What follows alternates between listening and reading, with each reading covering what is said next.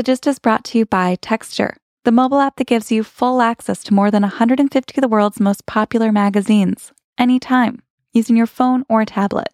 Read Vogue, People, Esquire, Time, and hundreds more, from the back issues to the one currently on the newsstand. Right now, try Texture for free at texture.com slash gist.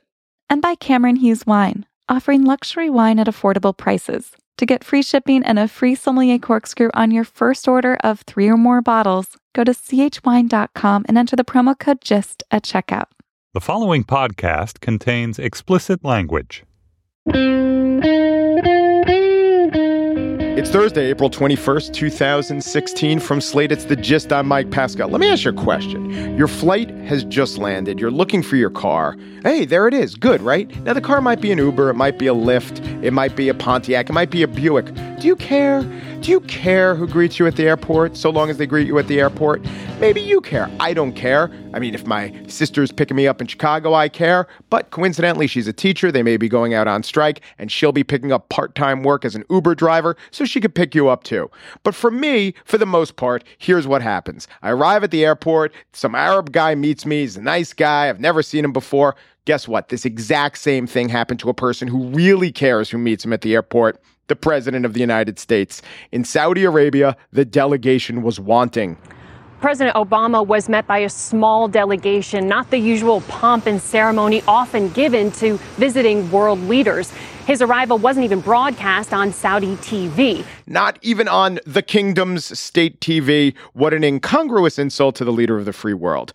The airport delegation was led by the mayor of Riyadh, but later Obama spent plenty of time with King Salman talking policies and relations. But I noticed something. I noticed something with my eyes that there was no hand holding. There was, of course, no kissing.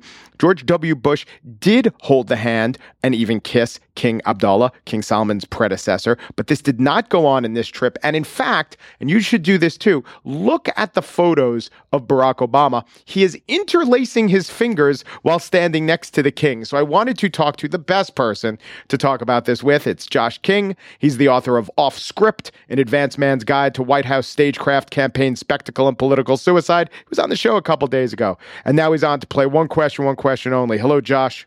Hello, Mike. So, this is what I want to ask you. I noticed this about the hand holding. Of course, we saw what happened at the airport. As an advanced man, how likely is it that they decided on this as a conscious strategy and the maybe interweaving of the fingers as a tactic? And how likely is it that they brought this up with their Saudi counterparts to tell them no hand holding would be taking place? Well, as you can imagine, Mike, the optics and protocol of airport arrivals are always meticulously thought through by advanced teams on both sides. And, you know, there's plenty of precedent for the head of state or head of government to bypass the airport arrival in favor of receiving the honored guest, in this case, the President of the United States, at his office or palace or castle. So that's why there are chiefs of protocol to do that very thing. Now, you go back and read uh, lots of coverage of previous trips to Saudi Arabia. I've been on a couple of them, and someone has said that Obama has bowed at least eight times to to visiting dignitaries, including the mayor of Tampa, Florida.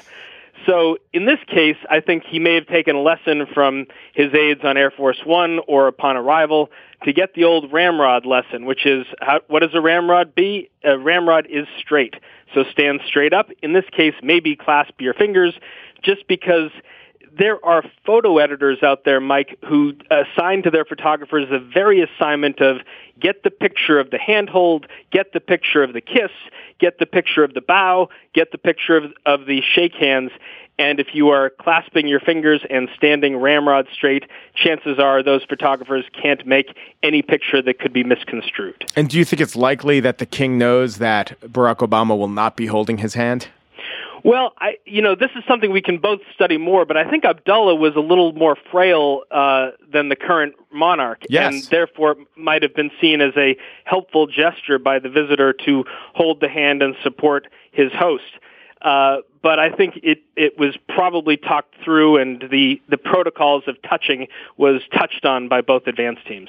Well done. Josh King, he is the author of Off Script, which, uh, good interview about that on The Gist. I recommend you to it. Thank you, Josh. Thanks, Mike. On the show today, I spiel about the president who was usurped or perhaps usurped off the 20. It's not the president you think. But first, if we're talking Saudis, we're talking oil. And guess what? We are talking oil. The era is the 1970s. The substance is petroleum. The author is Meg Jacobs, and the book is Panic at the Pump.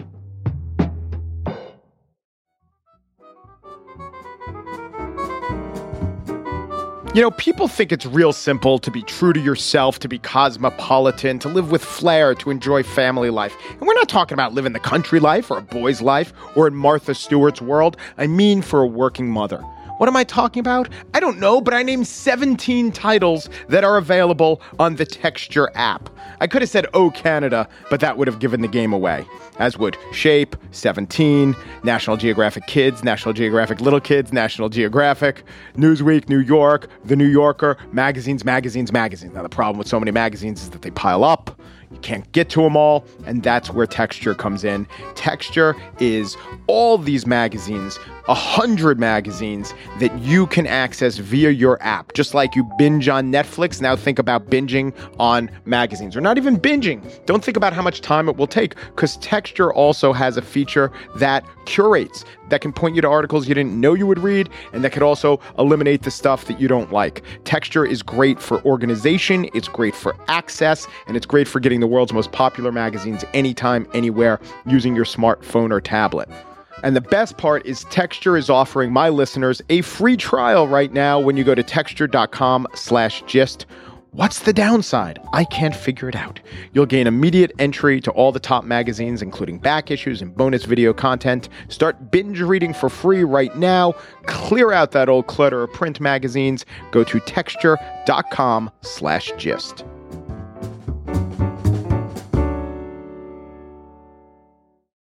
You know, we tend to romanticize and maybe even venerate the 70s. Oh, the fashion. Yeah, well, it turns out a lot of the fabrics just not breathable. Oh, the music. Do you know Disco Duck went to number one on the Billboard Hot 100? Oh, the TV shows.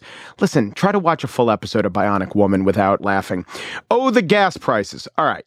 That was one that was legitimately not romanticized. There were lines at the pump. In fact, I remember my first joke was based around a gas line where the report on the local news was that someone died online while waiting to fuel up their car. And I turned to my mom and said, What did they die of? Old age. I think I really meant it, but I got a good laugh and a social commentator was born. Here to talk about the politics and not so much of the humor about gas prices and the energy crisis of the 1970s is Meg Jacobs. She is the author of Panic at the Pump The Energy Crisis and Transformation of American Politics in the 1970s. And she teaches history and public affairs at Princeton. Hello, Meg. Hello. Thanks for having me. So I remember this. I lived through this. This was more than an inconvenience. This was a time when America really looked at itself and wondered are we really a superpower? Are we being brought to our knees by these Middle Eastern powers, by gas prices, by government that can't manage its own economy to the extent where we all fuel up our cars? This was a moment of introspection. It was a moment of introspection and even more than that, panic uh, and fear.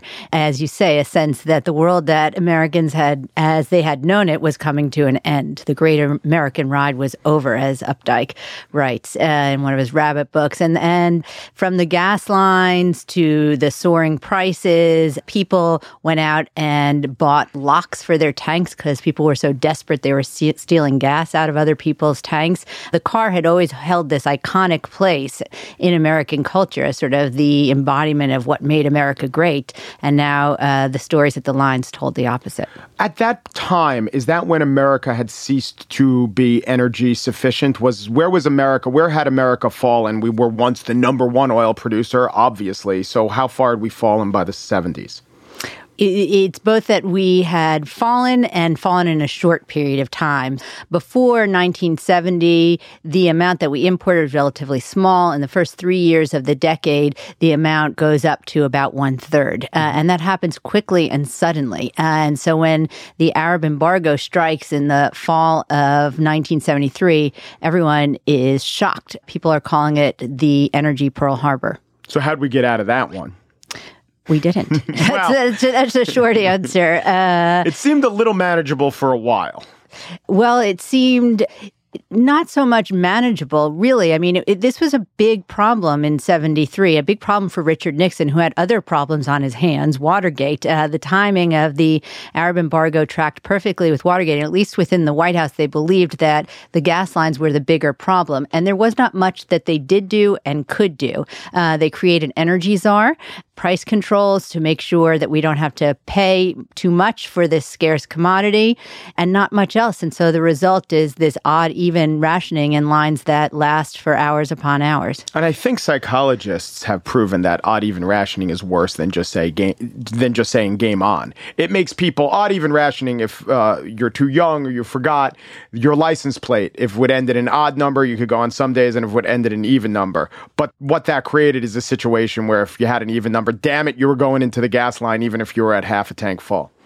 What we tend to forget is that the situation was so acute that there were other options on the table. Didn't come to pass, but came pretty close. People wanted to distribute ration coupons like we had in World War II because at least you were guaranteed a supply. And that's hard for us to imagine today. So there was a tremendous sense of chaos, so much so that truckers, who of course drove for their living, staged an 11 day strike in which they just shut down all the nation's commerce until they demanded Richard Nixon do something, give them relief at the pump. So, what was the idea of conservation or energy before this? In the late 1960s, you know, and even before the Arab oil shock of 73, did we not think of it? Were there only, you know, a couple of editorials in Commonweal or someplace warning about this? Was the idea of conservation, energy shortage, was that even at all in the mass consciousness? Yeah, I mean, part of the problem is is that just new. It, it, this was just new. The whole idea that small is beautiful had just sort of emerged. It's Richard Nixon who signs the most sweeping piece of environmental legislation at the start of the 1970s, and even he feels, for political reasons, that he's going to back this new movement. But there was no sense of a trade off. That is, that we could sort of have clean energy and abundant energy. And then when it turns out that we can't, people like Richard Nixon and even across the political spectrum willing to sort of jettison that idea of conservation. Was the was it mishandled politically from the get go? And can you? The answer is yes. And can you diagnose what were the party politics at play? The party politics were quite interesting, and especially by 1979, when you have a repeat of these gas lines in response to the Iran Revolution. Party politics is you had a Republican Party that's very hopeful after Nixon's big landslide reelection in 1972 that they can shift politics to the right. Then they're besieged with this crisis in which the solution from the Democrats is more government, not less. And we tend to forget this too. The Democrats were still pretty strong wrong. So you have people like Scoop Jackson, Tip O'Neill, Ted Kennedy, and their solution is rationing, price controls, some kind of Manhattan project for alternative fuels. So the parties are pretty divided on this, and Nixon really can't resist. So what you end up having is this Republican administration that puts into place price controls allocation measures, you have William Simon, one of the biggest conservative ideologues of the last generation, as the energy czar, who has to decide whether the Daytona should be 500 or 450. Yeah, and that is if there was ever a strike against what it means to be American, it's uh, lopping off 50 miles off the Daytona 500. But were there policies, were there ideas on the table back then that had a chance of passing that if we had just endorsed them, we'd be in a much better energy situation today? Well, what critics said, people like Milton Friedman, uh, is if government got out of the way, we would eliminate the lines. That is, if you let prices rise, whoever could afford it could pay, and there would be no lines. And by the end of the 70s, that idea that government has caused this problem seems to have sort of universal appeal, except for um, Northeastern liberal Democrats who don't want their constituents to have to pay more money. And so you end up having sort of a stalemate in Washington in which Carter pays the price because he's perceived to be doing nothing other than installing solar panels on the roof. So there was some enthusiasm enthusiasm for alternative energies. Uh, Carter had this idea that by 2000, we'd get 20% of our energy from the sun. Look, it's up there in the sky. It's free. It's great. But none of these policies really had traction. And the result was gridlock so that Reagan comes along in 1980 and he can point to the energy crisis as exhibit A of the failure of the entire liberal project. We're skipping around a little, but let's go to Carter. Did he seem, he seemed to, uh, you know, in history, he didn't say things that were factually wrong. He advocated policies that were maybe the could have been good ones, but he just didn't project well. He seemed overly impotent. He projected this notion of being a victim. He never said malaise in the speech, but he did wear a cardigan sweater in the White House, and he did decide no lights on the Christmas tree. Electricity is not oil, but we get it. Was Carter, were the optics of how Carter handled this crisis bad? Terrible. Yeah terrible. Uh, you know, you read back his crisis of confidence speech, and it's hard to imagine that any American president, let alone when there's mile long lines at gas stations, would tell Americans, well, the solution is you just have to consume less. And he gets on national TV and he says that. And it's not what people want to hear. So the optics, the politics, uh, none of this is good for him. He's perceived, as you say, to be impotent and ineffective. So you have uh, Carter Kiss My Gas bumper stickers, you have a gas riot that breaks out in Levittown, Pennsylvania, uh, with people chanting more gas, more gas, and lighting local gas stations on fire. And there's a sense that Carter is indeed powerless. It was a fever. And if you read the contemporary press accounts at the time, I mean, I don't know if this was the number one story of the year. It was just a constant story. And you there was no getting around it. And a fact of life was that we were in this gas crisis and there was a fever over gas and our politicians weren't doing much to address it. The problem with Carter is that he tried. Yeah. That was the problem with Carter. So he comes in, you're exactly right. It's the coldest winter ever. That's what makes his march down Pennsylvania Avenue for his inauguration so heroic because it's absolutely freezing in Washington. And there's a, a, natural gas shortage. This is perceived to be part of the energy crisis. And that's when he comes on TV, wears the cardigan sweater, and says, you know, Nixon said we had to dial down to 68 degrees. In fact, it's 65 degrees. And this is seen as a disaster, especially for the Democrats. So Tip O'Neill says, you know, no real New Englander would have put one log on the fire in the White House library. So uh, you really see this sort of contestation.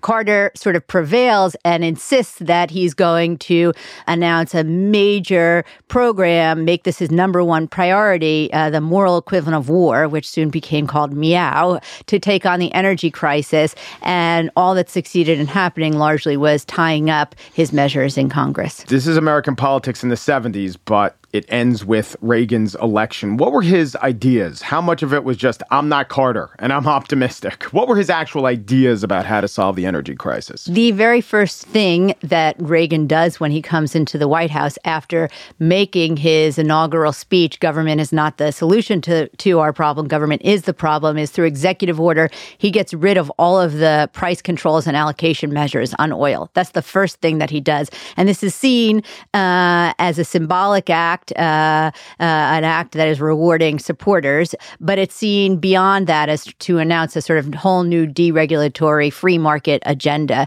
At the convention in 1980, Reagan supporters from the floor wore pins that said a, J- a Democrat shot JR. So this is the time of the Dallas season finale cliffhanger when everyone's wondering who killed the most celebrated American oil man. And the solution, Reagan said, was uh, the answer, Reagan said, were the Democrats. So it was a combination combination of getting rid of all of these controls that were seen to limit domestic production. This is sort of early drill, baby drill. And then the other big thing, which we haven't talked much about, is to project a more powerful image in the Persian Gulf to protect our resources there. As much as politicians, presidents from Nixon on said the goal is self sufficiency, in fact, throughout the 1970s, we became even more dependent on imports from abroad. That continued and required then under Reagan and then George H.W. Bush himself, an oil man, a bigger military presence presence in the Gulf.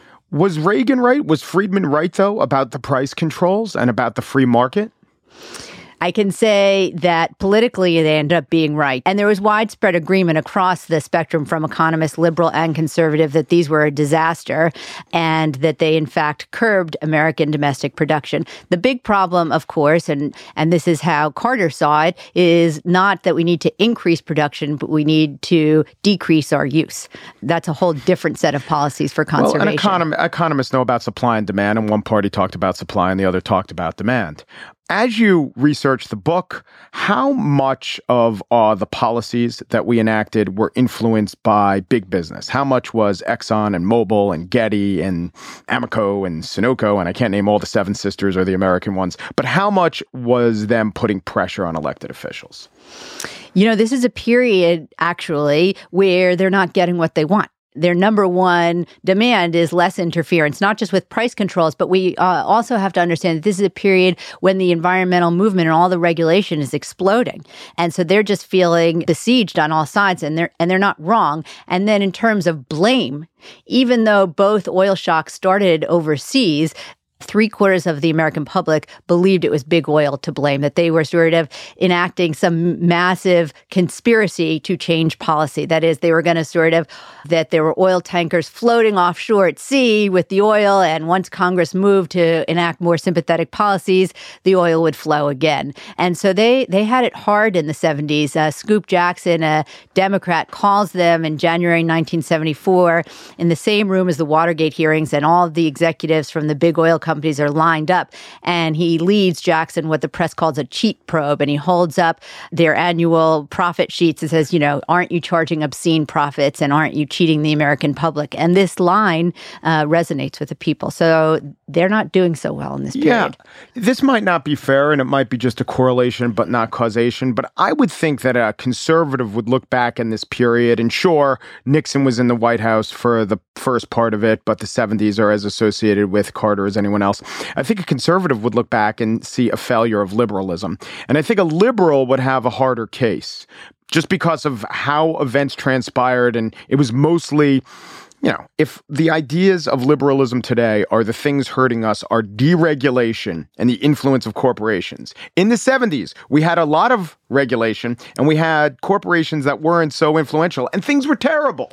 Yeah, and that's you know, and that's the that's the short version of the story. You know, we think of Vietnam and Watergate as teaching us that we can't trust our political leaders. It was the energy crisis that taught Americans that Washington didn't work, and conservatives uh, were able to articulate that position very strongly. One of the problems, sort of politically, for liberals in this period, as strong as they were, Carter presided over a divided party. So at this point, the South and the Southwest was was still very much a part of the Democratic Party. And this yes. is where you had all the oil producers. So you had songs that hit the charts like Freeze a Yankee, in which uh, Southern oil producers said, you know, if we drive 75 and freeze them alive, these liberals, you know, will change their mind and let us do what we want. So you really had a real gridlock and division in politics at the time.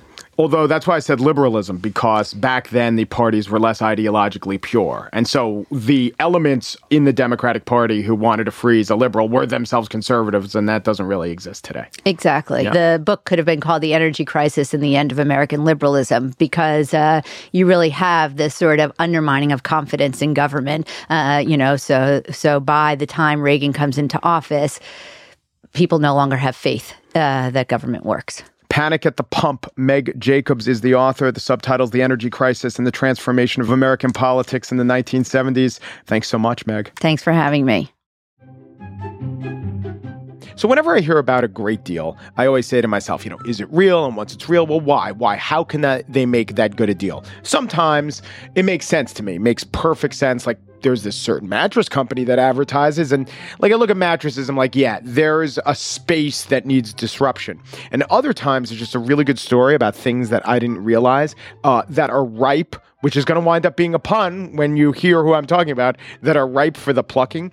Wine is such an area. So I never knew this until I got on the phone with a guy named Cameron Hughes. And in fact, Cameron Hughes Wine is the sponsor. And he talked about how the best vineyards make the best wine. They don't always sell the wine. So what do they do with the excess wine? Cameron Hughes has known about this industry for years. He goes in and he just buys this great wine with the proviso. He doesn't market it with the label of that vineyard. It's still the best wine. It's still award winning wine. So here's a price point. The average Napa Valley Cabernet scores over 90 in Wine Spectator. Average price, 155 a bottle. Cameron Hughes has three Cabernets that score over 90 that sell for $30 of value. So right now, they're offering you free shipping on your first order. It's wine, it's heavy, that's very valuable. This is for an order of three or more bottles. So that stuff's heavy, that's expensive to ship. You're going to want this discount on the three or more bottles. And they'll throw in a sommelier grade corkscrew, which I love saying. To get the free shipping, to get the free corkscrew, go to chwine.com. That's chwine.com. Shop for wine and enter the code GIST at checkout. That's chwine.com, promo code GIST for free shipping and a free sommelier corkscrew on your first order. And don't wait on that, that offer expires Friday.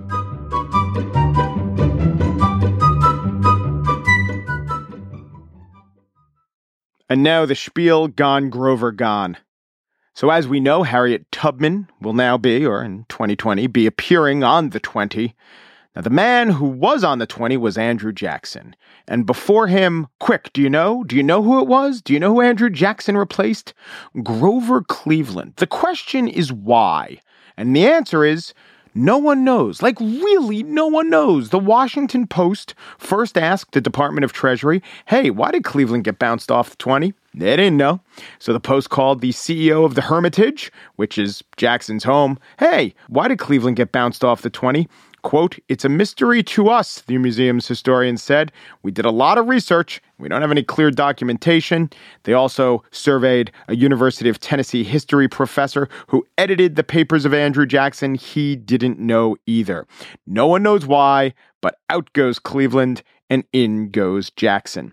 I do know why there'd be a movement to put Jackson on the 20 then. He was hugely popular. He was held in high esteem, and that had been true for a while. 1928 was the centennial of his election. And from that time, 1928, for another 50, 60 years, Jackson always ranked on the top 10 list of presidents. Now we're more sensitive to his terrible treatment of Indians and his terrible treatment of African Americans and his terrible treatment of his own slaves. But even his policy positions were actually quite awful. But Jackson was bold and aggressive and expansive, to say nothing of brutal and vicious. But what of the man he replaced? What of Grover Cleveland? You know, Ronald Reagan was once told, hey, that desk belonged to Grover Cleveland. And Reagan said, I once played him in a movie. No, he played Grover Cleveland Alexander, the pitcher. But the fact that Grover Cleveland Alexander, born during Grover Cleveland's term, was named Grover Cleveland Alexander, the fact that Grover Cleveland Hall, who wrote editorials for Southern newspapers against the Ku Klux Klan and won an early Pulitzer Prize. The fact that these guys were named Grover Cleveland tells you something about the esteem that Grover Cleveland, the president, was held in. Now, here's something we know about Grover Cleveland Alexander, called Pete Alexander, the pitcher. We know that he had 373 wins in his career and 208 losses. We know he had over 2,000 strikeouts. We know he's in the Hall of Fame. They don't really keep a Hall of Fame for U.S. presidents. In a casual way, maybe you could say it's the ones who got to appear on dollars. And for a time, Grover Cleveland was certainly a deserving person for that position. He was one of only three presidents who won the popular vote three times. He won the presidency, then he lost the presidency, even though he won the popular vote, then he won back the presidency, which is a lesson in resilience. Of course, when he won it back the final time, it was one year before the Panic of 1893, which is a lesson in bad timing. And bad timing just may have hurt his legacy. Grover Cleveland was against the spoil system, was against patronage, was a great administrator, was a great reformer. His record on race was mixed. He did not extend federal power to aid in Reconstruction. He did send federal troops to keep white settlers out of land that he believed belonged by treaty to Native Americans, but he supported the Dawes Act, which was disastrous for Native Americans. His attitude towards immigrants, like his attitude towards Native Americans, was paternalistic. He condemned outrages against Chinese immigrants on the West Coast, but he supported the Scott Act, which prevented the return of Chinese immigrants who left the United States. And if we look at his monetary policy or his personal dealings with money, we know Grover Cleveland could have used a $20 bill. And remember, in 1914, when he was first put on the $20 bill, $20 was worth $476 in today's money. As sheriff of Erie County, New York, Grover Cleveland had to carry out executions personally, or else he had to pay a deputy $10 to perform the task. $10 in 1873, well, that was like $500 now and he personally did hang a murderer or two in his time. The big amount of spending that Grover Cleveland did, the one that he was most famous or infamous for, was the $150 he spent to get out of the Civil War. This was totally permissible at the time, even encouraged, and Cleveland found a quasi literate Pole of 32 years of age, George Beninsky, who agreed to serve in Cleveland's place in 1863. Benninsky hurt his back, didn't see any major battle. As late as three years after the 1884 presidential campaign, Cleveland was still having to dog charges of not being brave enough to serve himself. And Cleveland said, When I saw Benninsky for the last time, he told me he had been sick and that he was poor and in need. Without any hesitation or question, I gave him $5 which he received with expressions of gratitude and immediately left. Never at any time nor in any form has he uttered a complaint to me of my treatment of him. This was permissible at the time. Maybe George Benninsky deserves a little place on our currency, or at least in our memory. The great irony of Cleveland being bounced from the 20 in favor of Jackson is that, unlike Jackson, Cleveland was right on the money. He opposed tariffs and he fought the silver standard. He fought it hard. We forget these fights. We don't appreciate the fervor. We don't really understand what the stakes were, but he was right. US currency was backed by gold. He thought it was important to get out from under the panic of 1893 to emphasize the gold standard that our currency would be thought of as good as gold. History has proved him right. He was right on the money, and there, in 1914, six years after his death, he was right on the money. 14 years later, the 20 would feature Jackson's visage. And like I said, no one seems to know why.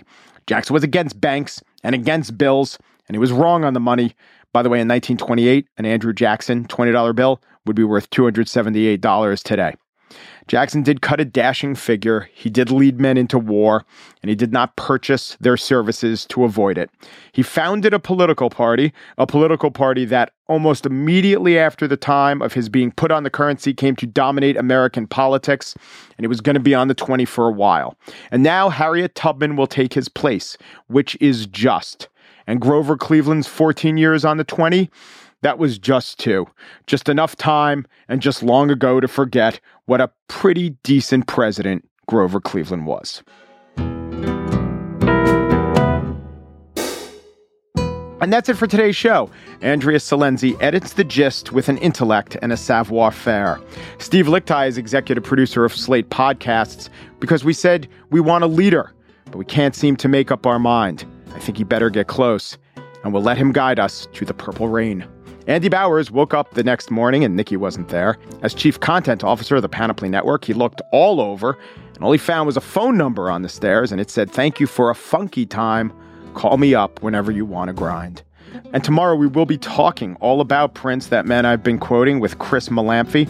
If you want to give us questions on Facebook at facebook.com slash slategist or tweet us at slategist or pesca mi, we'll be able to answer your burning purple questions.